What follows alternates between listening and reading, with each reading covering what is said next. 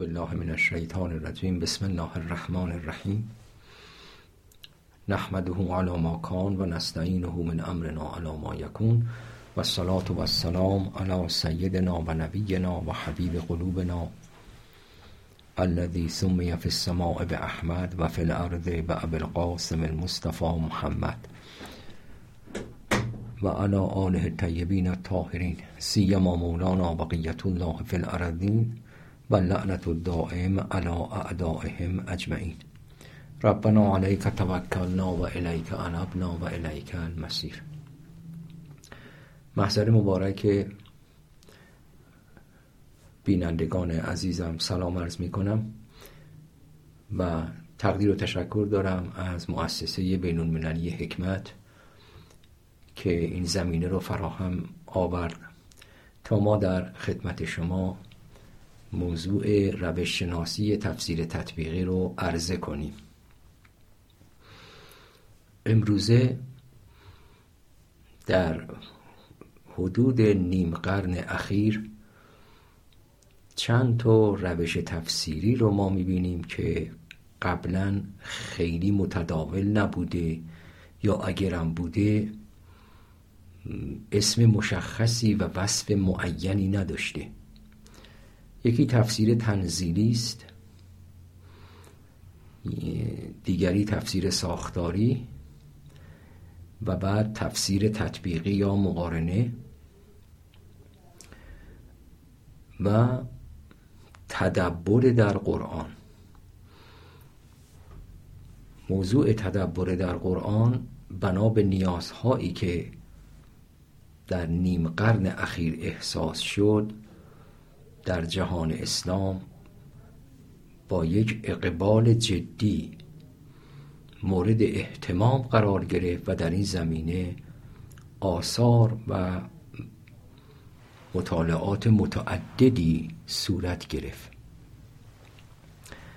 تفسیر تطبیقی هم خیلی ریشه تاریخی نداره. به معنای خاصی که از تعریف که تفسیر تطبیقی رو تعریف می‌کنیم که خواهیم گفت. تفسیر تنزیلی ممکنه ریشه تاریخی داشته باشه ولی باز به صورت یک روش تفسیری دارای منطق و چارچوب نظری و تبیین مبانی و یک نظام تفسیری رو تعریف کردن در این باره این هم تا اونجایی که من می‌دونم خیلی سابقه نداره. و همچنین تفسیر ساختاری. موضوع بحث من روش شناسی تفسیر تطبیقی است. منظور از تطبیق اینجا به معنای تطبیق مفهوم بر مستاق نیست بلکه به معنای مقارنه و مقایسه است یعنی تفسیر مقایسه ای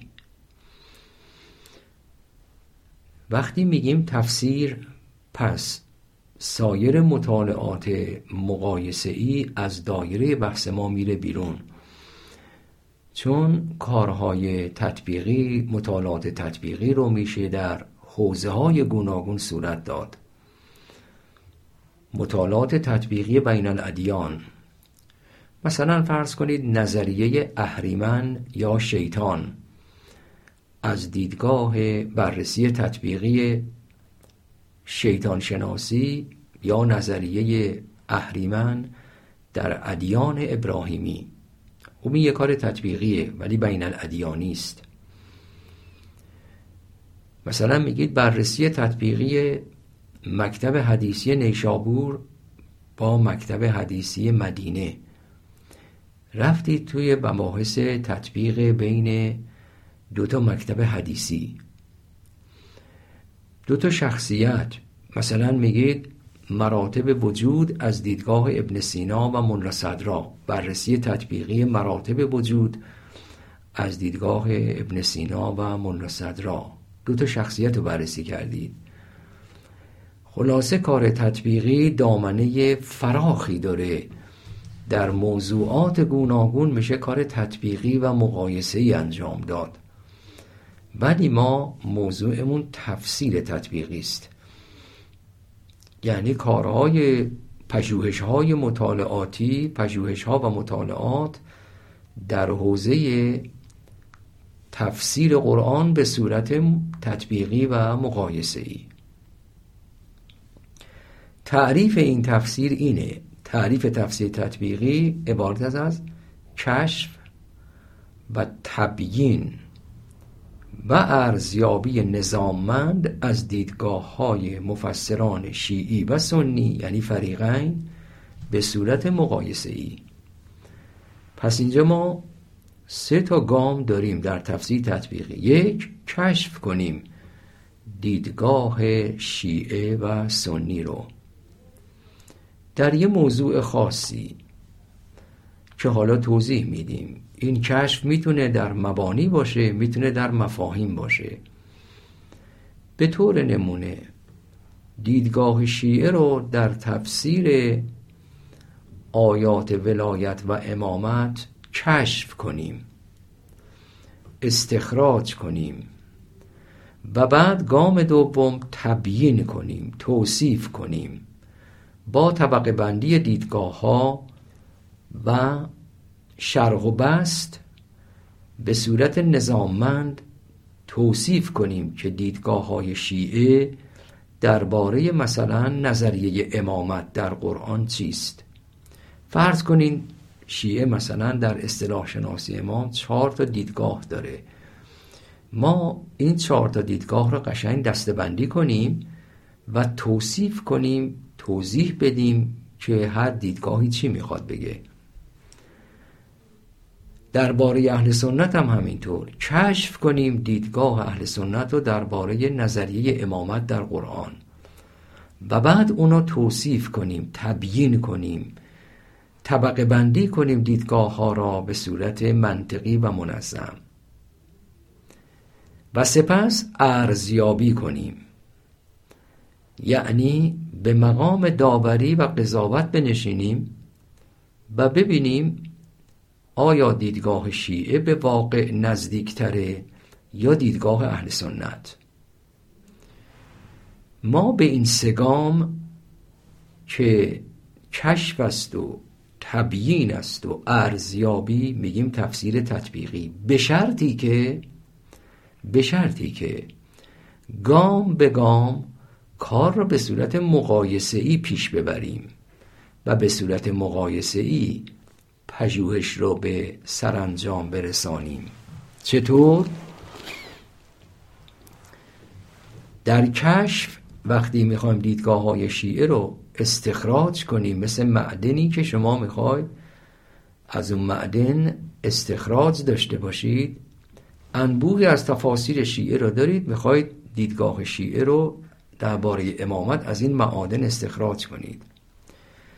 و همچنین معادنی به نام تفاسیر اهل سنت که می‌خواید از اونها نظریه امامت رو استخراج و استحصال کنید.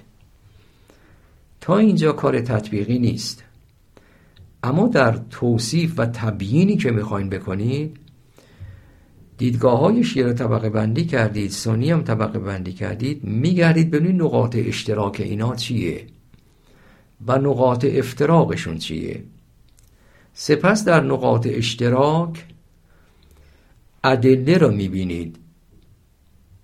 و در نقاط افتراق ادله هر کدام از شیعه و سنی جداگانه. در این تطبیق از اینجا تطبیق صورت گرفت. یعنی کشف نقاط اشتراک به خاطر به دلیل مقایسه کردن و مقارنه کردن این دو دیدگاه. و کشف نقاط افتراق باز به دلیل همین مقایسه. در مقایسه معلوم میشه که تا کجا هر دو فریق نقاط اشتراک دارند و از کجا از هم جدا میشن و نقاط افتراقشون شکل می‌گیره. و بعد ادله ای که هر کدام در نقاط اشتراک دارند و ادله که هر کدام در نقاط افتراق دارند. در مقام ارزیابی باز کار به صورت تطبیقی است. یعنی کسی که در حوزه تفسیر تطبیقی کار می‌کنه در این مقایسه میره به این سمت که آیا ادله شیعه و سنی در اصطلاح شناسی امام و معنایی که برای امام مثلا در قرآن کردند آیا ادله اینا قویه و قابل دفاع و سازوار در درون خودش تحافت نداره؟ ارزیابی می‌کنه داوری می‌کنه نظر میده. و بعد در بخش نقاط افتراق مثلا شیعه میگه امامت مقامی برتر از نبوته. طبق آیه مثلا 124 سوره بقره. و امام منصوب است و معصوم است. باز طبق همین آیه. این نقاط افتراقی است که اهل سنت اینو نمیپذیرند. ولی در اصل این که مقامی برای حضرت ابراهیم به نام مقام امامت خدا قرار داده این نقطه اشتراکشونه. خب حالا در مقام ارزیابی رو نقاط افتراق باید اونی که در روش تفسیر تطبیقی با روش تفسیر تطبیقی قرآن رو تفسیر می‌کنه باید بتونه ادله هر کدام رو جداگانه ارزیابی کنه و صحت سنجی کنه. اگر دیدگاه شیعه رو میپذیره باید بتونه از اون ادله دفاع کنه. و اگر قراین و شواهد و ادله دیگری داره که می‌تونه بیفزایه تا اون نظریه شیعه رو استحکام ببخشه باید این کار رو بکنه. و اگه می‌خواد دیدگاه اهل سنت رو ابطال کنه باز باید منصفانه محققانه همه جانبه بتونه اون ادله رو ابطال کنه. ممکنه کسی که در مقام تفسیر تطبیقی است به این نتیجه برسه. مثلا که نه شیعه درست میگه نه سنی و به یه نتیجه سومی برسه. این امکانش هست. چه اینکه ممکنه به این نتیجه برسه که در نگاه اولیه بین شیعه و سنی اختلافی است در تفسیر آیه تفسیر این موضوع. اما بعد از بررسی ها و مقایسه و مقارنه به این نتیجه می‌رسه که اختلاف اختلاف لفظیه. خیلی اختلاف جدی نیست. به گونه ای که بشه در دو گروه متفاوت اینا را بندی کرد. این تعریف تفسیر تطبیقی است. از اینجا ما می‌تونیم وارد مباحث ساختاری و محتوایی تفسیر تطبیقی بشیم. یک قلمرو به تفسیر تطبیقی.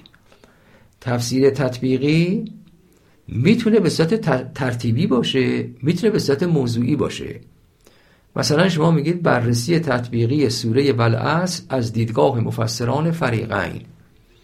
شما باید سوره بلعص رو در چند بند تقسیم کنید و به هر کدام یه فصل کتاب یا یه فصل تحقیقتون اختصاص بدید.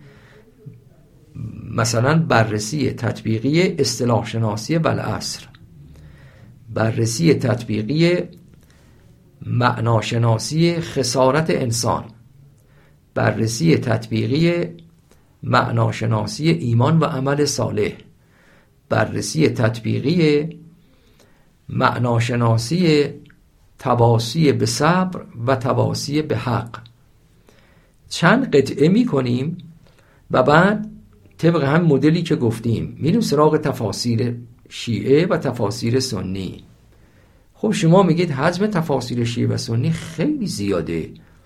میگیم بله بستگی به این داره که شما مخاطبتون کیه و برای کی دارید کار می‌کنید و در چه سطحی می‌خواید اینا عرضه کنید. و الا می‌تونید به تفاسیر مهم شیعه و تفاسیر مهم سنی اکتفا کنید. میگید از کجا تشخیص بدیم که تفسیری مهم است و درجه اهمیت چقدره؟ عرض می‌کنم کسی که در تفسیر تطبیقی می‌خواد کار کنه که حالا بعدا به این می‌پردازم باید برای خودش یه معیارهایی داشته باشه و اون معیارها قابل قبول باشه در عرف تفسیر پژوهی که طبق اون معیارها بگه به نظر من مثلا تفسیر مفاتیح الغیب فخر رازی تفسیر مهمیه. تفسیر ابن کثیر مثلا تفسیر القرآن العظیم ابن کثیر تفسیر مهمیه. و تشخیص این در واقع می‌تونه اینطوری باشه. ببینه این تفسیر در جهان سنی چقدر رایجه و چقدر بهش استناد میشه و در جهان سنی چقدر بهش اعتبار میبخشند. این میشه اولویت بندی برای منابع تفسیری. مثلا شما بیاین در جهان شیعه مثلا میگید یه تفسیری شیعه داره به نام بیان و سعاده مال گنابادی. و بعد اینا بخواین بیارید در دایره تفسیر تطبیقی. ببین در عرف تفسیر پژوهی شیعی این تفسیر جایگاهی نداره. حالا کاری به محتواش نداریم. ولی در تفسیر تطبیقی شما باید اولویت رو بدید به تفاسیری که در عرف تفسیر پژوهان سنی یا در عرف تفسیر پژوهان شیعی قابل استناد و اعتبار و او رو میپذیرند. مثلا تفسیر ملا صدرا. آیا من می‌تونم در بررسی تفسیر تطبیقی به تفسیر ملا صدرا ارجا بدم و او رو در دایره مطالعاتم بیارم؟ خیر.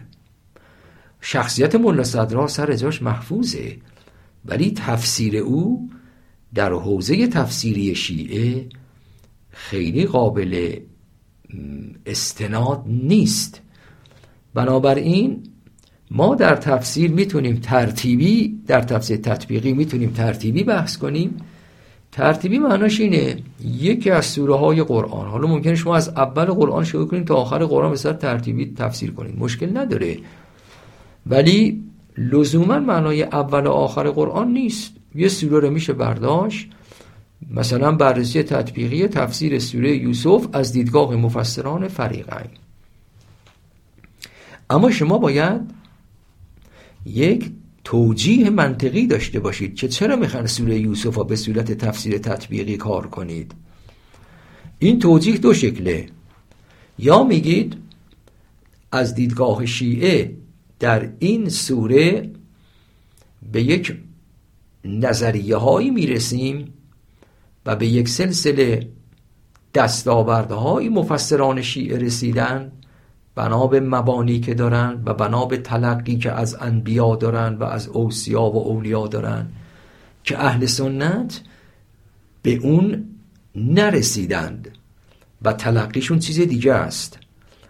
و به خاطر همین اختلاف و تفاوت سطح من می‌خوام این تفسیر رو تفسیر سوره یوسف رو به صورت تطبیقی صورت بدم تا در پشت صحنه این تفسیر رو کنم که شیعه تلقیش از اسمت اولیا و جایگاه اولیا و مقام و موقعیت اونا چیست؟ یعنی یه توجیه منطقی دارید یا نه؟ به این دلیل تفسیر تطبیقی در سوره یوسف رو شروع می کنید که می‌خواید بگید در جهان تفسیر شیعه و سنی فکر نکنید همبار اختلاف هست. نه. 90 درصد 80 درصد اشتراک با هم اختلافی ندارند. بعد میگه نمونش هم مثلا سوره یوسف. من تفسیر تطبیقی می‌کنم تا نشون بدم نقاط اشتراک در این تفسیر بین فریقین بسی فراوانه. یعنی توجیه منطقی شما برای کار تطبیقی اینه. و الا تفسیر تطبیقی بدون یک توجیه منطقی جایگاهی نداره. مگر اینکه شما خودتون بخواید قرآن رو تفسیر کنید. بکنید. اما اینکه چرا تطبیقی کار می‌کنید این باید یه توجیه منطقی داشته باشه. پس تفسیر تطبیقی رو میشه به صورت ترتیبی صورت داد. می‌تونه به صورت موضوعی کار کرد. که بیشتر تفسیرهای تطبیقی موضوعی هند. دلیلش هم اینه انتخاب موضوعاتی رو محقق داره که حس می‌کنه در بررسی مقارنه ای و مقایسه ای قوت ها و ضعف های هر کدام را می‌تونه نشون بده. و می‌تونه حقیقت رو در این تطبیق و مقایسه کشف کنه و از او دفاع کنه. به همین دلیل تفسیر تطبیقی در حوزه قلم رو به موضوعات قرآن جا بیشتر جانمایه و اعتبار و ضرورتش احساس میشه. خب موضوعات قرآنی حالا که گفتیم موضوع موضوعات قرآنی میشه به سه گروه تقسیم کرد. برخی از موضوعات در کتاب خدا هست که بررسی اونها خیلی دایره وسیعی نداره. من همیشه مثلا به این مثال می‌زنم. مثلا میگین دالک کتاب لا ریب فیه. میگید من می‌خوام ببینم ریب موضوع ریب در کتاب خدا به چه معناست؟ این میشه تفسیر. اما یه موقعی میگید بررسی تطبیقی معناشناسی ریب از دیدگاه مفسران فریقین. همون سگامو باید بردارید. کشف توصیف یا تبیین ارزیابی. که تفاوت ها و تشابه هایی که بین واژه ریب و تردید و شک در کتاب خداست و واژگان هم معنا همسو اینا رو کشف کنید. به صورت تطبیقی ببینید شیعه چی میگه سنی چی میگه نقاط کشف نقاط اشتراک کشف نقاط افتراق و سپس ارزیابی و داوری. خب این موضوع خیلی دامنه وسیعی نداره. اما یه موقعی شما در موضوع شناسی کارتون عنوانی رو انتخاب می‌کنید که در کتاب خدا یه اصطلاحه. یه اصطلاحه. یعنی از اون معنای لغویش خیلی فاصله گرفته. مثلا میگید بررسی تطبیقی اصطلاح شناسی محسنین از دیدگاه مفسران فریقین.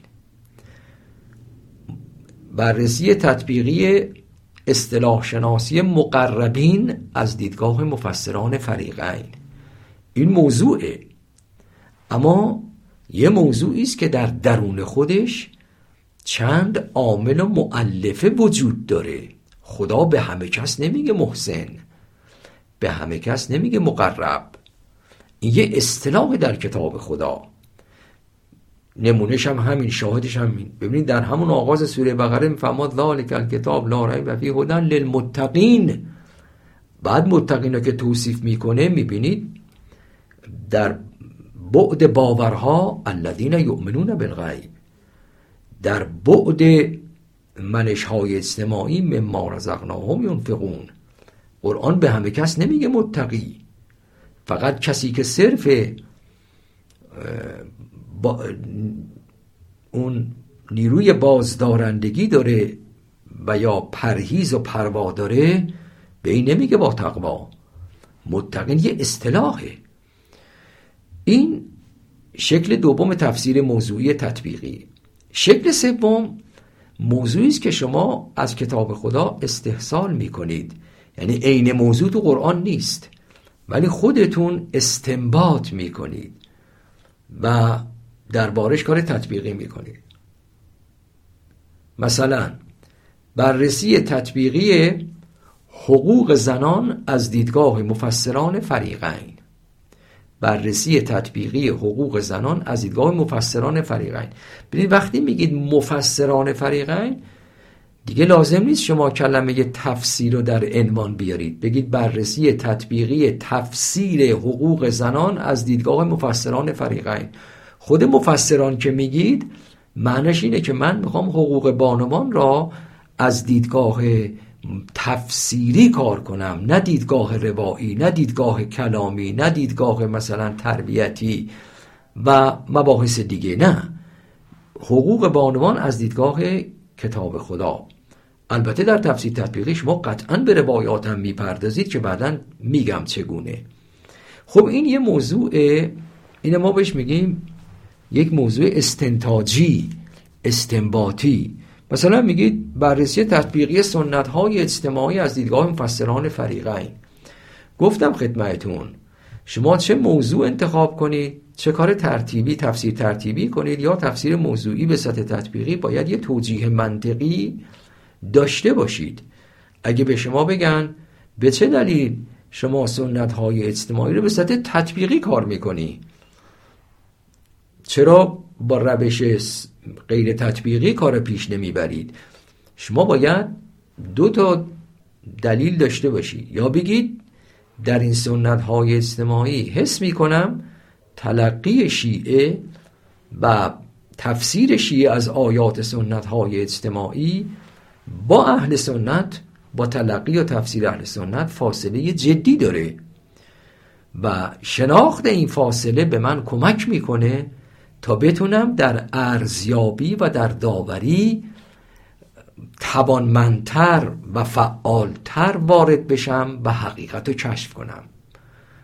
یا نه؟ میگید حس می‌کنم خیلی با هم نزدیکند. به گونه ای که نقاط افتراقشون خیلی نیازی قابل توجه نیست و نیازی به کنکاش بیشتری نداره. بالاخره این توجیه منطقی رو می‌خواد. دو در تفسیر تطبیقی شما دو تا ساحت دارید. ساحت مبانی ساحت مفاهیم. آنچه که گفتیم در تفسیر ترتیبی یا موضوعی به صورت تطبیقی اون ساحت مفاهیم و معارف قرآنه یعنی درون قرآن. اما شما می‌تونید تفسیر تطبیقی رو ببرید رو مبانی و بگید بررسی تطبیقی مبانی تفسیر قرآن از دیدگاه مفسران فریقین. مبانی تفسیر قرآن. یه موقعی شما مبانی تفسیر قرآن از دیدگاه شیعه بررسی می‌کنید. میگید در جهان تفسیری شیعه اینا مبانیشون در تفسیر ایناست. و توضیح می‌دید و بررسی می‌کنید و حالا ارزیابی هم انجام می‌دید نقد و نظر. اما یه موقعی نه. شما اینا تطبیقی می‌کنید. بررسی تطبیقی مبانی تفسیر قرآن در دیدگاه فریقین یا از دیدگاه فریقین. مسلما شیعه و اهل سنت در تفسیر تطبیقی مبانی دارن. در تفسیرشون در کاری به تطبیقی نداره. یه مبانی دارند و مسلما پاره از این مبانی و بسیار از این مبانی بین شیعه و سنی مشترکه. هرچند با خانش اونها و تلقی اونها از این مبانی مشترک ممکنه متفاوت باشه. جلد اول کتاب اول تفسیر تطبیقی که بنده نگاشتم همینه بررسی تطبیقی مبانی تفسیر قرآن از دیدگاه مفسران فریقین. به دو گروه تقسیم کردم مبانی مشترک مبانی مفترق یا مبانی مختص. در مبانی مشترک مثلا هر دو فریق قبول دارن که قرآن تفسیر پذیره هر دو فریق قبول دارن که تفسیر برای حرامه. هر دو فریق قبول دارن که قرآن سطوح و بتونی داره و تفسیر در سطوح ظاهری قرآنه نه در سطوح باطنی. و هر دو قبول دارن که سنت پیامبر خدا در تفسیر حجته. و بالاخره هر دو قبول دارن که قرآن از تحریف مسونه و این نقشی در تفسیر داره که قطعا داره و هر دو قبول دارن که عقل در تفسیر حجته. اما مسلما تلقی و نوع نگاه و دایره شعاع دایره این مباحث بین شیعه و سنی متفاوته. مثلا در حجیت عقل اهل سنت عقل مصباح و عقلی که قوه ادراک بدیهیات داره قوه تبیین و توضیح داره قوه استنباط گزاره های نظری رو داره رو در تفسیر حجت می‌دونند. اما شیعه غیر از اینا عقل تعویلی یا بهش میگن عقل منبع و حسن قبح عقلی رو اونم در دایره تفسیر میاره و اونو حجت می‌دونه. البته منظور از اهل سنت اینجا یعنی اشاعره هستند نه معتزله. و ما وقتی میگیم تفسیر تطبیقی بین شیعه و سنی باید در مقدمه کتاب یا مقالمون توضیح بدیم که منظورمون از این فریقین کدوم فرقه شیعه و سنیه. اونی که در بد ام به ذهن میاد منظور از فریقین شیعه اصنا است و منظور از سنی سنی اشعری است. و بالاخره مبانی مختص. خب خیلی از اختلاف نظرها تو تفسیر وقتی پدید میاد در باب مقارنه وقتی شما مقایسه می‌کنید و میشینید به کرسی قضاوت و ارزیابی می‌بینید اختلاف هست. ولی اختلاف برمیگرده به مبانی شیعه در تفسیر یا مبانی سنی در تفسیر. اینجا شما کار تفسیرتون تمام میشه. من یه مثال بزنم. مثلا شما میگید بررسی تطبیقی رؤیت حق تعالی در قیامت از دیدگاه مفسران فریقین. بهتون میگم چرا اینو تطبیقی کار می‌کنی؟ یه موضوع قرآنی است. میگی توجیه اول میگی توجیه هم اینه. گفتیم دو تا توجیه شما باید داشته باشید. یکی از این دوتا. میگی توجیه هم اینه که اختلاف جدی هست بین دیدگاه شیعه و اهل سنت اشعری و جدیدن هم سلفی وهابی درباره رؤیت خدا در روز قیامت. حرفتون هم درسته. از همینجا یه پرانتز باز کنم. پس کسی وارد حوزه تفسیر تطبیقی باید باشه؟ که تا حدودی اشتراک ها و افتراق های فریقین بشناسه که حالا میگیم که به میگیم توانمندی هایی که یک مفسر تفسیر تطبیقی باید داشته باشه. خب شما بعد که دیدگاه های شیعه رو کشف می‌کنید از لابلای تفاسیرشون مثلا اساس بحث می‌ذاری رو آیات سوره قیامت اون دوتا آیه معروف و بزنگاه و جا هماورد شیعه و سنی وجوه یومئذ ناظره الی ربها ناظره خب اینو می‌خواین بررسی تطبیقی کنید. دیدگاه های شیعه رو باید زیل این آیه کشف کنید. یعنی معدن این تفاصیل معدنن اینا رو کشف کنید استخراج کنید. بعد گروه بندی کنید. و بعد اهل سنت رو همینطور کشف گروه بندی. بعد با هم تطبیق کنید. نقاط اشتراک نقاط افتراق ادله اشتراک ادله افتراق. بحث که برسید توی ارزیابی می‌بینید می‌رسید به ایستگاه اختلاف مبانی. می‌بینید اگه شیعه میگه این آیه به ما نمیگه خدا رو میشه با چشم سر دید چون شیعه عقل گراست در تفسیر و عقل رو یکی از منابع تفسیر می‌دونه. کدوم عقل؟ نه عقلی که قوه ادراک بدیهیات داره نه عقلی که می‌تونه تبیین کنه و توضیح بده با قیاس های منطقی کتاب خدا را. که آنه مثالش می‌زنم. نه عقلی که می‌تونه استنباط کنه نه.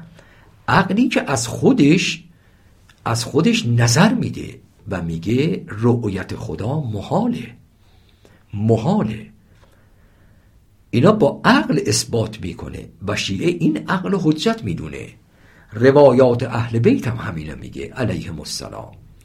ولی سنی اینو نمیگه. سنی اشعری یا سنی سلفی وهابی اینو نمیگه. او این عقل رو در تفسیر حجت نمی‌دونه. خوردید به کجا؟ به پست اختلاف مبانی.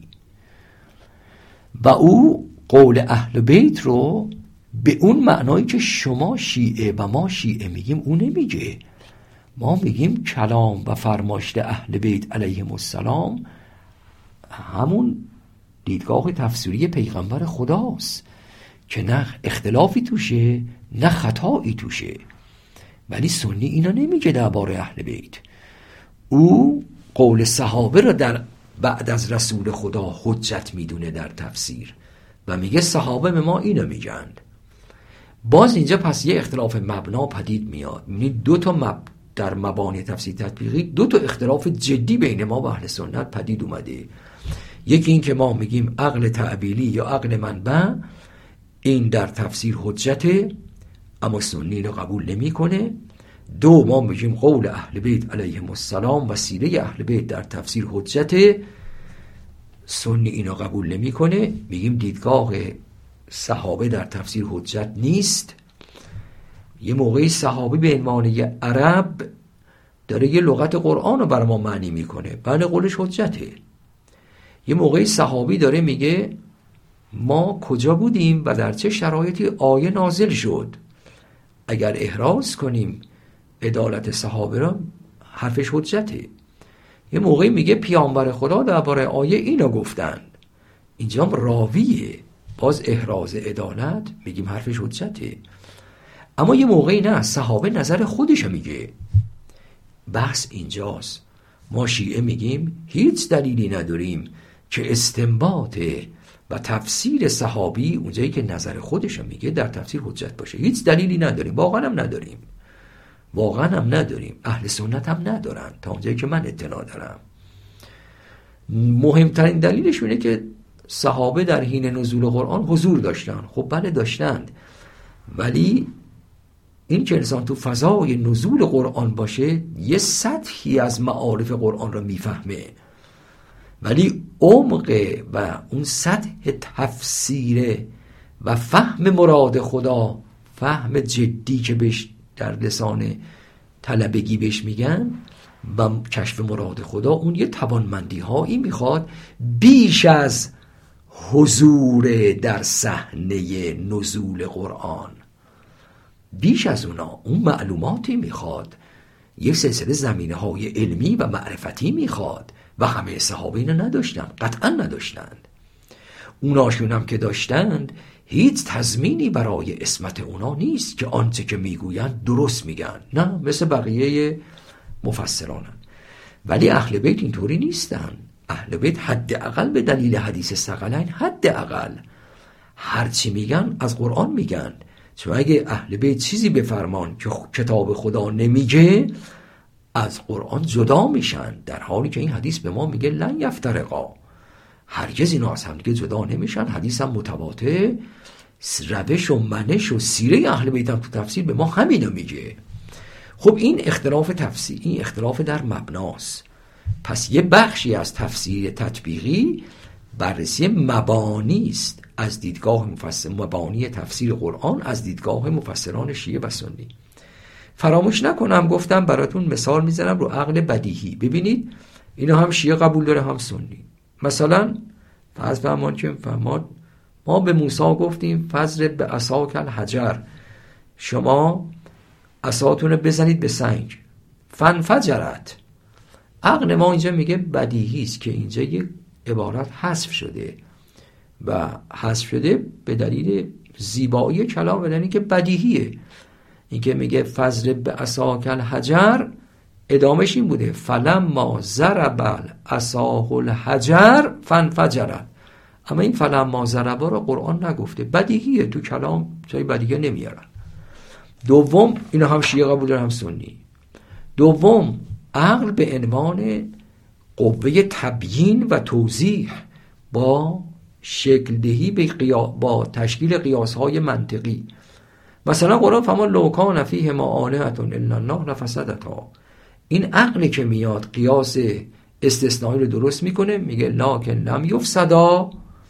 براش تالی درست می‌کنه مقدم و تالی و نتیجه گیری. این کار عقله. اینا هم شیعه قبول هم سنی. سوم قوه استنباط. اینکه عقل بگرده دنبال قراین مثلا فرض فرماین می‌خواد بفهمه ان الانسان لفی خسر. خسارت یعنی چی؟ خب این کار عقله که جستجو می‌کنه در کتاب خدا سیاق آیه آیه با قبل و بعدش آیه تو سوره آیه تو کل قرآن. این سیاقا را جمع آوری می‌کنه. بعد قراین برون مد روایات شرایط شعن نزول فضای نزول لغت این جستجو کار عقله. و بعد تنظیم اینها و رتبه بندی و اولویت بندی این قراین و بعد جمع بندی و بعد نتیجه گیری. همه این فرایند کار عقله. اینا هم مفسران شیعه قبول دارن هم سنی. اگه قبول نداشتن که تفسیر نمی نوشتند بله در بین شیعه یه عده‌ای هستن. این فرایند رو نمیپذیرند. بهش میگن اخباریون. و اهل سنت هم دارن میگن اهل حدیث. اونا این فرایند رو نمیپذیرند. ولی در این بخش از کار برد و کارایی عقل شیعه و سنی با هم اختلاف نظری ندارن پرانتز بسته. خب چه ضرورتی داره ما امروز به تفسیر تطبیقی روی بیاریم؟ میگم ضرورتش جهان واقعی جهان امروزی است جهان ارتباطات و واقعیت هایی است که ما نمی‌تونیم چشم بپوشیم. امروز دیگه ما نمی‌تونیم دیدگاه هامون رو پنهان کنیم. امروز دیگه نمی‌تونیم حرفی بزنیم که ناپخته باشه ناسنجیده باشه. ما در مقارنه و مقایسه می‌تونیم بمانیم. و قوت و صحت و استحکام دیدگاه رو تو همین مقایسه ما می‌تونیم نشون بدیم. بلا تشریف مثل دوتا کشتیگیر. دوتا کشتیگیر دارن یه کار مقارنه ای می‌کنن یه کار مقایسه ای می‌کنن. یعنی شانه به شانه لحظه به لحظه با هم درگیرند. در این مقارنه و مقایسه معلوم میشه نقاط ضعف و نقاط قوت کجاست. در جهان امروز که دهکده جهانی است با شیوه تطبیقی میشه دیدگاه درست را به صورت واقع بینانه و ژرف شناخت نقاط ضعف و قوت و دید و از دیدگاه حق دفاع معقول و منطقی داشت. این موقع حرف شما اینه. رفتیم دیدیم کشف کردیم. بعد توصیف کردیم طبقه بندی کردیم. بعد تو اشتراک رو دیدیم. دیدیم تا اینجا با هم مشترکید ادلتون ایناست. نقاط افتراقتون هم ایناست. درسته در اینجا در مقام ارزیابی ما می‌تونیم به صورت معقول و منطقی بگیم این ادله ای که شما اووردید در نقاط افتراق در درون خودش تحافت داره ناسازواره. و با مبانی که خودتون پذیرفتید قابل توجیه نیست و بالاخره یک قولی را بپذیریم یک قولی را ابطال کنیم. یا نه هر دو قول را بپذیریم یا هر دو قول را ابطال کنیم. در تفسیر تطبیقی شخص باید یک چنین جرأت و جسارت علمی و یک چنین توانایی علمی هم داشته باشه. مهمتر از همه ضرورت تفسیر تطبیقی به خاطر اتهام زدایی است و ارائه راهکارها برای برون رفت از اتهام ها و اختلاف هاست شما در تطبیق نشون می‌دید آقا خیلی حرفا که می‌زنید اتهامه واقعیت نداره. خودتون هم اینو میگید. خودتون هم اینو دارید. مثلا یه مثال ساده. یا ایها الرسول بلغ ما انزل الیک من ربک. خب شیعه در جهان سنی که با شما این تفسیر آیه بشین که از اون آیات نفسگیر قرآنه تو بحثای تطبیقی چون بحث ولایت و اختلاف نظر بین شیعه و سنی توی این آیه جدیه و سابقه و پیشینش هم هزار سال و بیشتره. یعنی کار شده رو این آیه. خب یک اتهام متوجه ماست که میگن شما که میگید بخشی از علوم و معارف و پیامبر خدا به طور خاص به اوسیا سپردند یعنی به آقا امیر مؤمنان سلام الله علیه و آقا به دیگران این آیه اینو نمیگه و حدیث نقل می‌کنن که هر کی بگه پیغمبر خدا چیزی رو کتمان کردن دروغ میگه چرا؟ چون آیه میگه بلغ ما انزل الیک هر چه بر تو نازل شده بگو. چیزی رو کتمان نکن. خب این یک اتهامه. یه اتهامه. علامه امینی هم فرموده. اولا این بلغ ما انزل الک این ما مای موصوله ناظره به یه مستاقه نه ناظره به یه حکمه. نه ناظره به همه مصادیق. نمی‌خواد بگه هر چی تو حالا گفتیم تکرار کن. چون آیه مدنیه. سوره ماعده مدنی است. قطعا آیم تو مدینه نازل شده قطعا. خب این اولا یه اتهامه. ثانیا در مقارنه شما می‌بینی همین حرف جهان سنی هم گفته. یعنی شما تفسیر بیزاوی رو نگاه کنید که قطعا در تفسیر تطبیقی مفسری که کار تطبیقی می‌کنه از تفسیر بیزاوی قطعا بی نیاز نیست. چون تفسیر بیزاوی به یه معنا جوامع الجامع تفاسیر قبلی است. و به یه معنا منشأ و, سر و منبع تفاسیر بعدی است. خب شما وقتی اینا نگاه کنید اینم گفته میگه بله آنچه که باید پیغمبر تبلیغ می‌کردن آن چیز اونایی بود که مردم عموم الناس و جامعه می‌فهمید و در میافت و حزم می‌کرد. ولی معارفی هم نگفتن چون کسی نمی‌تونست حزمش کنه. ببینید تو تطبیق معلوم میشه که آقا اگه اتهام شما مینا دارید. اگه اتهام اصلا این اتهام وارد نیست. چون اصلا ما انزل الک شیعه در ما انزل الک نمیگه. یعنی خدا به پیغمبرش فرموده هر چه که تا حالا گفتم شما بگو و چیزی رو کتمان نکن. اصلا شیعه اینو نمیگه. هیچ شیعه اینو نمیگه. شیعه میگه بلغ ما انزل الک این ما انزل یعنی آنچه که درباره امر ولایت یعنی یک حکمی یه موضوع آنچه که درباره امر ولایت تبلیغ کن یعنی تفسیر کن یعنی تبیین بده یعنی تبیین کن. یعنی قبلا گفتیم انما ولیکم الله و رسوله و الذین آمنوا الذین یقیمون الصلاة و یؤتون الزکا و هم راکعون. این آیه نازل شد در مدینه پیغمبر تلاوت کردند. یتلو علیهم آیاته تلاوت کردند ولی تفسیر نکردند تعلیم ندادند منتظر فرصت بودند تا بالاخره در حجت البلاغ و در فاصله بین راه مکه به مدینه در جایی به نام قدیر نازل شد. بلغ ما انزل الیک. اونی که بر شما قبلا نازل شده بود یعنی انما ولیکم الله. اونا بلغ یعنی بین یعنی فسر علم. یعنی اونا تعلیم بده اونا توضیح بده اونا شرح بده. بنابراین اصلا این آیه ناظر به آنچه که شما میگید اصلا نیست در نگاه شیعه. و واقعیت هم همینه که پیامبر وقتی در خطبه قدیریشون به این قطعه تفسیر این آیه پرداختن فهمودن مردم ولی من و شما خداست. این قطعه اول آیه. انما ولیکم الله. سپس فرمودن الست اولا بکن من انفسکم؟ این تفسیر قطعه دوم آیه است. یعنی انما ولیکم الله و رسوله. این تفسیر ولایت رسول است. تعلیم ولایت رسول است. به قطعه سوم که رسیدن الذین و الذین آمنون از یقیمون الصلاه که طبق روایات متواتر که من استحصال کردم در بین شیعه در منابع شیعه و سنی. روایت تصدق امیر مؤمنان سلام الله علیه در رکوع که این آیه درباره اون نازل شده پنجا و پنج طریق مستقله یعنی اگه طرق همپوشانیشو بگیریم می‌رسه به 90 طریق. ولی تکراریاشو حذف کنیم پنجا تا پنجا پنج طریق مستقل داره این ماجرای تصدق آقا امیر مومنان در رکوع.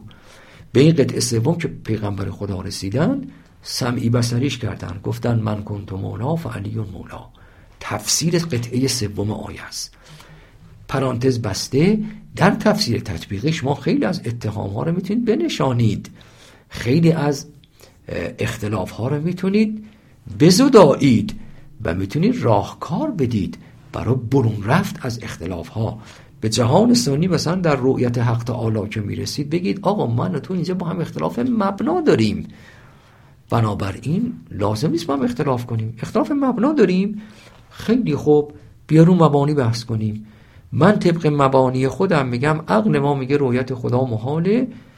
اهل بیت علیهم السلام هم طبق روایاتشون میگن محاله شما میگه عقل حجت نیست و قول اهل بیت هم در تراز قول پیغمبر خدا نیست که من اونو اخذ کنم و قول صحابه را حذف کنم.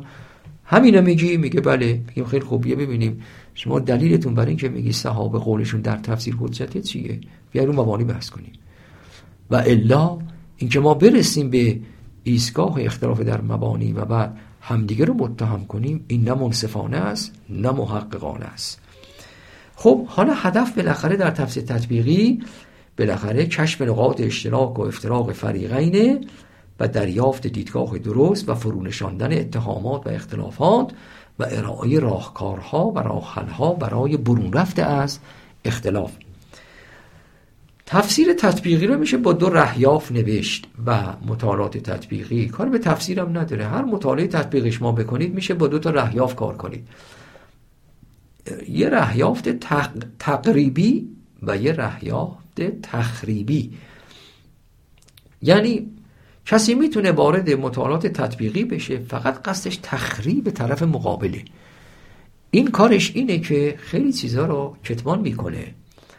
یا در مقام توصیف تو اون سگام که گفتم کشف و توصیف و ارزیابی. در مقام توصیف دیدگاه ها طوری توصیف می‌کنه که واقعیت نداره. حقا نمیگه و حقیقت چیز دیگه است. طرف مقابل اینا نمی‌خواد بگه ولی او طوری سهل سازی می‌کنه و بازخانی می‌کنه که حقیقت پنهان باشه. و نیز نقاط ضعف خیلی درشت درشت نمایی می‌کنه. نقاط اشتراک را کم نشون میده. نقاط افتراق و دروش نمایی می‌کنه. این تخریبی است. منصفانم نیست. به نظر من از تقوای پژوهشم بیرونه. تقریبی معناش اینه. تفسیر تطبیقی با رهیافت تقریبی. یعنی اینکه واقعا بیطرف باشم درست توصیف کنم ببینم واقعا سنی چی میگه شیعه چی میگه. اگه ضعف هایی در دیدگاه شیعه هست پنهان نکنم. چون در تفسیر تطبیقی شما بیطرفید. در توصیف دارید توصیف واقع را می‌کنید. بگید واقعیت این است. در تفاسیر شیعه درباره این آیه اگه به صورت ترتیبی کار می‌کنید. یا آیه کار می‌کنید یا موضوعی. یا درباره موضوع شیعه اینو میگه. شما کاری ندارید درست میگه یا خطا می‌کنه. فعلا تو این مقام باید توصیف کنید. شی و سنی هم اینو میگه. بله تو مقام ارزیابی باید منصف باشیم. باید محققانه بدون جانبدارانه حقیقت رو بگیم و مطمئن باشید. من با تمام وجودم به این نتیجه رسیدم که شیعه در آنچه که با اهل سنت اختلاف نظر داره در آیات امامت و ولایت انصافا شیعه درست میگه. یعنی اینقدر ادله او قوی قویم و با مبانی تفسیر با زواهر کتاب خدا با روایات متواتر و فوق تواتر همخانی داره که جایی برای شک و تردید باقی نمی‌گذاره. شما ممکنه اینجا یه سوالی تو ذهن شریفتون بیاد. که خب ما در تفسیر تطبیقی آیا می‌تونیم بریم سراغ روایات فریقین؟ خب من بگم من شیعه درباره این آیه اینو میگم چون روایات ما اینو میگه. سنی هم بگه که خب منم درباره آیه اینو میگم چون روایات من اینو میگه. خب آیا اگه پایه تفسیر تطبیقی روی روایت بره اینکه هیچ وقت به نقطه اشتراک نمی‌رسه. این تا توصیف تمام میشه. چون در مقام ارزیابی می‌رسید به ایستگاه مبانی. اون میگه آقا روایات من اینو میگه از صحابه و تابعین. شما میگین روایت من اینو میگه از اهل بیت علیهم السلام. تمام. آیا این چنینه؟ نه این چنین نیست. این چنین نیست. خیلی از روایات در مدارک شیعه و سنی مشترکه. اولا بله ما به یک اختلافی میفتیم و اون اینه روایاتی که ما در آیات ولایت داریم مثل آیه 55 سوره ماعده آیه 3 سوره ماعده آیه 67 سوره ماعده آیه 59 سوره نسا همه اطیع الله و اطیع رسول و اول الامر منکم. و آیات دیگه در بحث فضائل و حقوق اهل بیت علیهم السلام. در مدارک سنی این روایات هست. متوجه هستید؟ قطعا هست. جدیدترین منبعی که اینو به شما ارائه می‌کنه موسوعت الامام فی نصوص اهل سنه شما این کتاب رو نگاه کنید. کتابی فاخر که توسط کتابخانه حضرت آیت الله عظما مرعشی نجفی کار شده. جمعی از محققان متخصص این فن. جلد اول دوم این از اول قرآن تا آخر قرآن هر آیه ای که روایات اهل سنت اون آیه رو درباره اهل بیت دیدند و نقل کردن براتون اوورده از اول تا آخر قرآن. آمارش الان یادم نیست که حدود اگر خطا نکنم حداقل دو هزار آیت روایته الان یادم نیست. موسوعت الامام فی نصوص اهل سنه خب شما وقتی برید زیل آیه بلغ ما انزل الیک من ربک همه آیه تبلیغ یا آیه اسمت بهش میگن. یا اول الام می‌بینید روایات و مدارک سنی کم نیست. خب ولی یه مشکلی دارید. و اون اینکه این روایات مثلا در منابع دست اول سنی و در کتابهای که اهل سنت بهش اعتبار میدن مثل صحیحین و سنن اربعه. در اونا این روایات ممکنه نباشه. خب چیکارش کنیم؟ بله. اونجا رسیدیم به بنبست و ایستگاه مبانی که بگیم خب مبانی ما با شما اینجا اختلافه. دیگه بحث تمام. نه. یه قاعده ای را هم شیعه هم سنی میگه که این قاعده ریشش تو سیره عرفی اوغناست و قابل تردیدم نیست. و میگه اگر روایاتی کسرت طرق داشته باشه ولو این روایات ضعیف و سند باشه اون روایات علم آوره و قابل استناده. کسرت طرق جبران ضعف سند می کند اینا هم شیعه میگه هم سنی میگه. هم سنی اشعری میگه هم سنی معتزلی میگه هم سنی سلفی وهابی میگه. حتی ابن تیمیه که امام سلفی های وهابی اینو میگه. میگه که اگر شما روایت کسرت طرق داشت حتی اگر راویان فاجر فاسق باشند بازم روایتشون قابل استناده. چون کسرت طرق جبران ضعف سند می‌کنه. البانی هم در این باره عالی بحث کرده. حدیث سقلین رو داره بحث می‌کنه. میگه یه ادعی خواستن حدیث سقلین رو مردود بدانند. ولی اینا دوچار دو تا اشتباه فاحش شدن. عین عبارتش اینه. اشتباه فاحش. میگه یک همه طرق حدیث سقلین رو ندیدند. دو به قاعده ای که متسالمون علیه و علمای حدیث به او پایبندند اون قاعده را نادیده گرفتن که میگه کسرت طرق جبران ضعف سند می‌کنه.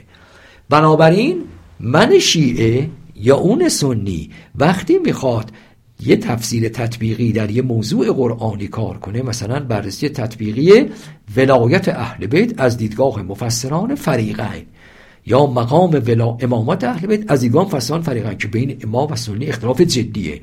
خب اولا کتاب خدا هست و قراین و شواهد تو کتاب خدا خودش اولویت اولو داره. ثانیا روایات سنی اگر هم ضعف سند داشته باشه ولی کسرت طرق در منابع سنی آنقدر هست زیل این آیات که راه باز می‌کنه. بنابراین نگید تفسیر تطبیقی فقط باید بر مدار قرآن باشه. چون ما در قرآن با اهل سنت توافق داریم ولی در خارج قرآن به روایات که می‌خوایم بپردازیم که سهم بزرگی روایات در تفسیر شیعه و سنی داره اون دیگه در مدار تفسیر تطبیقی قرار نمی‌گیره. نه این حرف درست نیست. بله موسوعت الامامه فی نصوص اهل سنت رو گفتم جلد یک و دو درباره آیات جلد سه تا پنج. همه روایاتی است که از وجود نازنین پیغمبر خدا درباره اهل بیت صادر شده مثل حدیث سقلین حدیث سفینه حدیث نجم و احادیث دیگه. از جلد 6 تا جلد 20 درباره آقا امیر مومنان است. سلام الله علیه از جلد 20 تا 25 درباره زهرای مرزی است. علیها آلاف و تیت و سلام. و از جلد 25 تا سی تا سی و دو انگار اگه اشتباه نکنم. تا سی تا سی. درباره آقای امام حسن است. علیه السلام. و از جلد سی تا جلد 42 درباره آقا ابی عبدالله حسین سید شهداست که تا سی جلد این کتاب چاپ شده ولی دوازده جلد و اطلاعی که جدید من دارم اینه که رفته برای نمونه خانی و انشاءالله چاپ میشه. و همطوری ادامه پیدا می‌کنه. شاید حداقل به 60 70 جلد 50 60 جلد برسه. هر کی می‌خواد کار تطبیقی بکنه یا می‌خواد در مدارک سنی می‌خواد درباره اهل بیت کار کنه حتما باید این کتاب رو ببینه. موسوعت الامام فی نصوص اهل سنت. خب همینجا یه نکته بگم. حالا که تفسیر تطبیقی پایه اصلیش رو خود قرآنه چون اونی که توافق بین شیعه و سنی خود قرآنه. و در اولویت دوم میریم سراغ روایات. خب پس باید کسی که تفسیر تطبیقی می‌کنه توانمند باشه در تفسیر قرآن به قرآن. باید روش تفسیر قرآن به قرآن را خوب بلد باشه مبانیش بدونه آسیبهاش بشناسه و تمرین داشته باشه رو تفسیر قرآن به قرآن تا بتونه تو در میدان تفسیر تطبیقی از قول حق بنا به خود آیات کتاب خدا اونو ازش بتونه دفاع کنه. مثلا درباره همین امامت بررسی تطبیقی رتبه امام و مقام امامت و رتبه امام و اصطلاح شناسی امام در تفسیر از دیدگاه فریقین درست مدار بحث رو آیه 124 سوره بقره است. اما در این زیل این آیه کسی که می‌خواد کار تطبیقی بکنه حداقل 60 آیه دیگه باید ببینه و در مدار بحث بیاره. یعنی کار تفسیر قرآن به قرآن. تا بتونه مراد خدا و مفاد آیه رو کشف کنه و در مقام ارزیابی محققانه نظر بده. خب از اینجا یه جنبندی یعنی قبل از جنبندی یه نکته دیگه بگم. تفسیر تطبیقی پس طبق تعریف کردیم کشف تبیین ارزیابی. هر کدام از اینا یه توانمندی هایی می‌خواد. می‌خوام کشف کنم دیدگاه ها را. پس باید شما تفاسیر فریقین رو بشناسی. باید روش و گرایش اون تفسیر رو بدونی. باید جایگاه اون تفسیر رو در عرف تفسیر پژوهان شیعی یا سنی بشناسی در مقام کشف. شما نمی‌تونی مثل زهبی در تفسیر بر مفسرون رفته مثلا سراغ تفسیر بیان و سعاده گنابادی و میگه شیعه اینو میگه. آخه بی انصاف. در عرف تفسیر پژوهی شیعه اصلا این تفسیر جایگاهی داره. این بی انصافیه. بله شما مجمع بیان اووردی ازش هم تقدیر کردی. درستم هست. چون تفسیر مجمع بیان واقعا در حوزه تفسیر شیعه در اولویت ها در اولویت های اول و دوم و سوم حالا تو اولویت قرار داره. حالا این بستگی به این داره که مفسری که تفسیر تطبیقی رو وارد میشه با چه روشی؟ میاد. چون به نظر من سه تا روش بیشتر تو تفسیر نیست. تفسیر قرآن به قرآن تفسیر قرآن به روایات یا به سنت تفسیر قرآن به عقل. چون مدارک تفسیر سه تا بیشتر نیست. یعنی وقتی که شما می‌خواین کشف کنیم مراد خدا را یا به خود قرآن و سنت و عین فقه که میگن مدارک فقه سه تا چهار تاست. اجماع عقل سنت قرآن. اجماع که برمیگرده به سنت. خب اگه چنین باشه باید ببینیم مفسر تفسیر تطبیقی بیشتر با چه روشی می‌خواد باشه. ناگزیر در تفسیر تطبیقی باید مفسر تفسیر تطبیقی روش تفسیر قرآن به قرآن رو در اولویت قرار بده. بله تفسیر این سه این سه روش تفسیری است. و هر کدام گرایشی داره. میگیم تفسیر قرآن به قرآن با گرایش کلامی. تفسیر قرآن به قرآن با گرایش اجتماعی با گرایش تربیتی با گرایش فقهی با گرایش ادبی و غیره. تفسیر قرآن به سنت با گرایش ادبی فقهی تربیتی اجتماعی سیاسی کلامی و غیره. تفسیر عقلی هم همینطور. البته در تفسیر عقلی ما یه محدودیت هایی داریم. میگیم تفسیر قرآن به عقل روش تفسیر قرآن به عقل با گرایش کلامی. این خیلی پررنگه تو تفسیر عقلی. با گرایش تربیتی این تو اولویت دومه. و برخی از گرایش های دیگه سیاسی اجتماعی و غیره. خب پس باید یه معلوماتی شخص داشته باشه باید منابع تفسیر رو بشناسه میزان اعتبارشون رو بدونه روش و گرایش منبع تفسیری رو بدونه. موضوعات مورد اختلاف فریقین رو باید بدونه. باید مهارت تنظیم و طبقه بندی و دست بندی دیدگاه های شیعه و سنی رو بلد باشه که منظم بتونه بحث ارائه کنه از پراکندگی و پریشانی بپرهیزه. شما نمیتون تفسیر تطبیقی مثلا بگی که دیدگاه شیعه درباره امامت مثلا اصطلاح شناسی امام در آیه 124 بقره این است. شروع کنی یک از مثلا شیخ توسی از تبیان. شروع کنی بیای تا قرن چهاردهم تک تک این مفسران را عبارتش بیاری.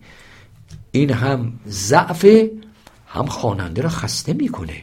خب خواننده میگه این که کاری نداره من میرم تو سیستم می‌زنم تو جامع تفاصیل دیدگاه ها رو می‌بینم. این کار غیر از اینکه افزایش حجم خسته کننده است و بیمنطقی است و نشان دهنده اینه که شخص مهارتی تو کار نداره ضعف های دیگری هم داره. راش اینه. شما بگی بله از شیخ توسی تا قرن چهارده من 20 تا تفسیر انتخاب کردم که تو مقدمه باید بگی چرا این 20 تفسیر انتخاب کردی. خب بگی مثلا من در تفسیر شیعی هم تفسیری انتخاب کردم که قرآن به قرآنه هم قرآن به سنته هم قرآن به عقله. و تفاصیل انتخاب کردم که منبع تفاصیل بعد از اوناست.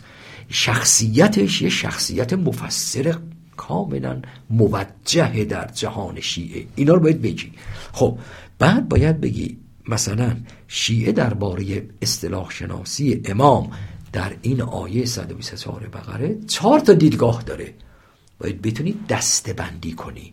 یعنی از این 20 سی تا تفسیری که دیدید نه اینکه سی تا قول بیاری. این سی تا قول در چهار گروه سه گروه دو گروه کمتر بیشتر دسته بندی کنی.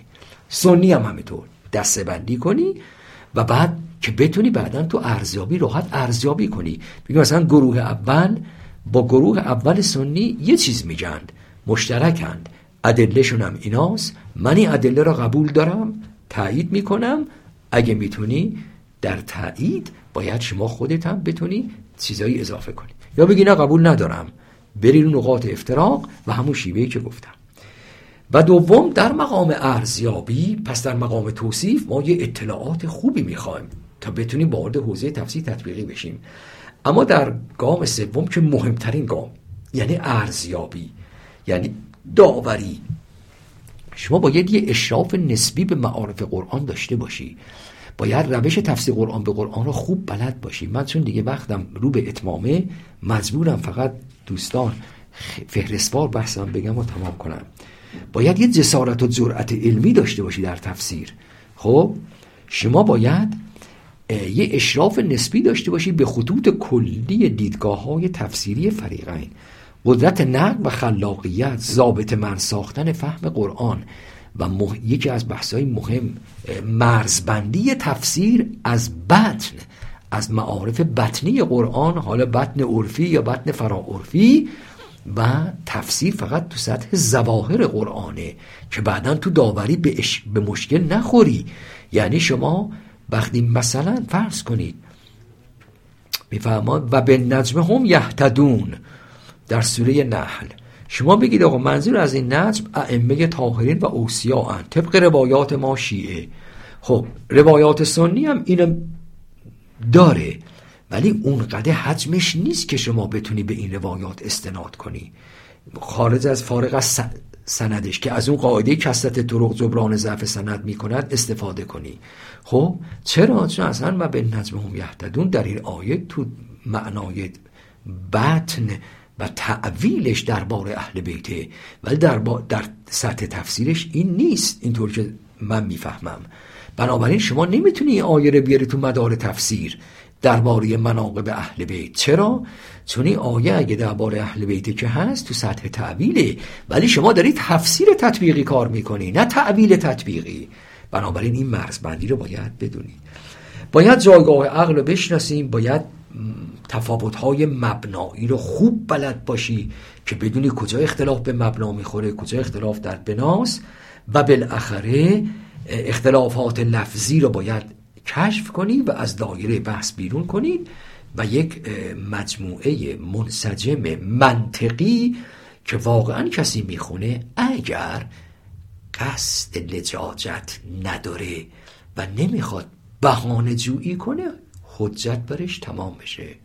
ما بیش از این نمی‌خوایم. شما نگید آقا خب تفسیر تطبیقی شما فکر می‌کنی سنی شیعه میشه یا شیعه سنی میشه؟ میگم قصد ما این نیست. اصلا ما نخواستیم سنی شیعه بشه. چه ما اینو خواستیم؟ ما قصدمون این نیست. ما قصدمون اینه حجت رو تمام کنیم.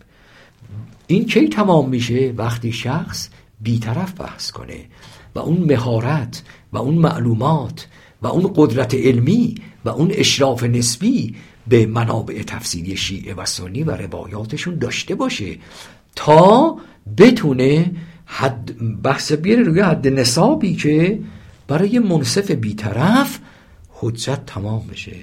بگه واقعا درست میگه. حالا تو دلش بگه. بین او و بین خدا حجت تمام بشه. حالا بعدش بهانه میجوید بجوید.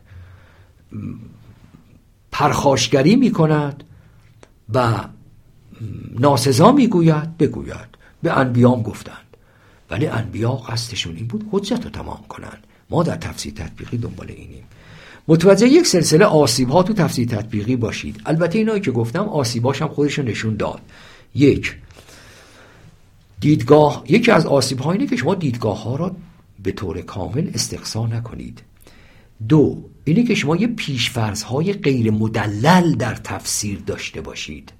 سه مبانی تفسیر فریقین رو خوب نشناخته باشید. اینا آفته اینا آسیبه تو تفسیر تطبیقی. چهار شما تفاسیر اصلی و معتبر سنی رو نشناسی. چه اینکه تفاسیر معتبر اصلی شیعه رو نشناسی. خب حدود 110 تا تفسیر شیعه حدود 100 تا 120 تا تفسیر سنی هم فهرست شده. خب شما می‌تونید فهرستش ببینید تو اینترنت. ولی اینا کدوماش؟ تو هم جامع تفاسیر نگاه کنید که بخشی از ایناست همش هم نیست. ولی اینا رو باید شما اعتبار سنجی کنید. ببینید خود جهان سنی یا تو جهان شیعی که مثالش زدم چه اعتباری داره. یادتون باشه یکی از آسیب ها اینه عدم همسطحی. شما باید توی ساحت بحث کنی. اگه تفسیر آیه می‌کنی نمی‌تونی تو تعویل بری.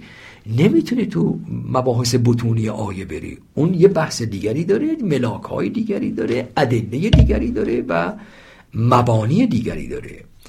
ناهمسانی در موضوع. شما می‌خوای موضوع امامت رو تو قرآن کار کنی. چیکار به موضوع ولایت داری؟ ولایت یه موضوعه. در آیه 55 مثلا امامت ولایت درباره اهل بیت.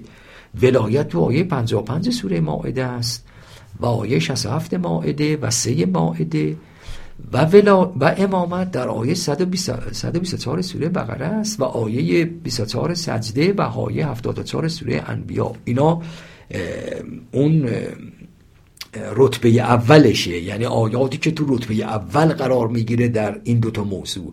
بعد اینا زیر شاخه می‌خوره زیر مجموعه می‌خوره و آیات دیگه زیرش فهرست میشه. خوش ما باید همسانی و همسطحی موضوع رو توجه کنی.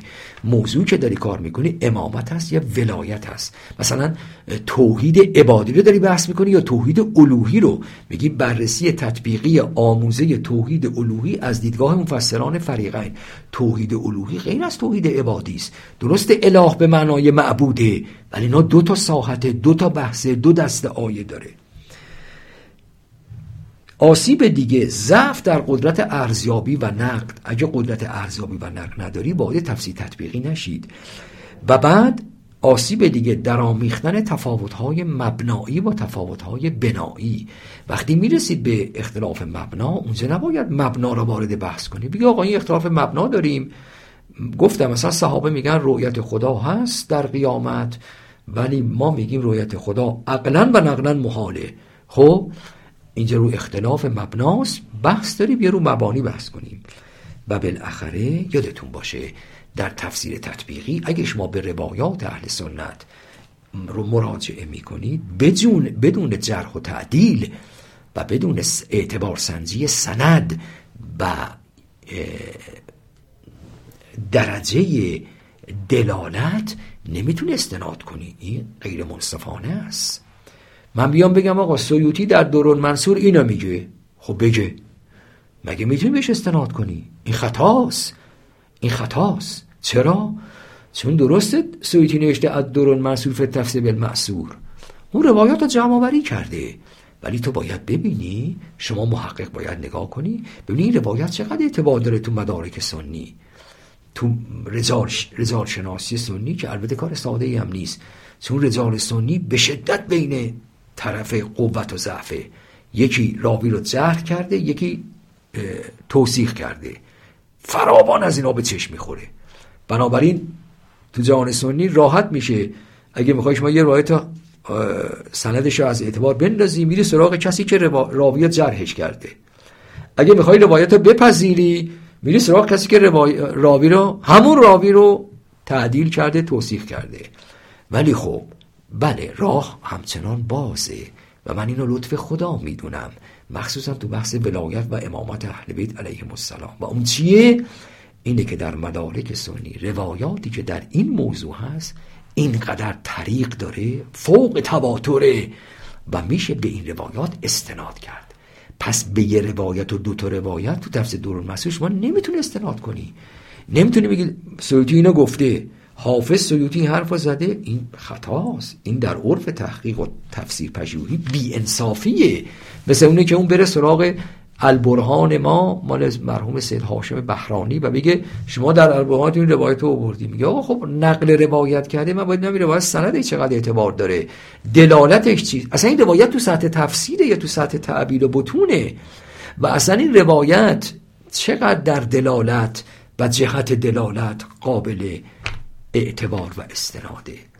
بنابراین میگن چه دل محکم دار اگه واقعا تو تفسیر تطبیقی مخصوصا تو مباحثی که به امامت و ولایت و توحید و شرک و شفاعت و اینا می‌خوای وارد بشی به حمدالله اینقدر منابع و مدارک در خود منابع روایت سنی هست که شما رو بینیاز می‌کنه از اینکه بخوای یکی دو تا روایت بیاری بهش استناد کنی که بعدا طرف مقابل به شما بگه شما منصفانه بحث نکردی.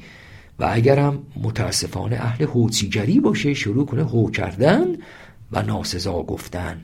نراش این نیست. امروز خوشبختانه با همون شبکه های با نرم افزارها نرم افزارها شما وقت بذارید جستجو کنید. اینقدر می‌تونید شاهد و قرینه با مدرک پیدا کنید که بتونید بحثتون رو به یه نتیجه خوبی برسانید. خیلی متشکرم. از لطف شما که وقت گذاشتید گوش دادید. خدا را سپاس می‌گذارم که توفیق داد اندکی از آنچه را که معلومات ناچیزی که خدا به من داده در محضر شما عرضه کنم. اگر اشکالی یا ابهامی دارید نمی‌دونم راهی چی حتما خود مؤسسه برای این تدبیری اندیشیده.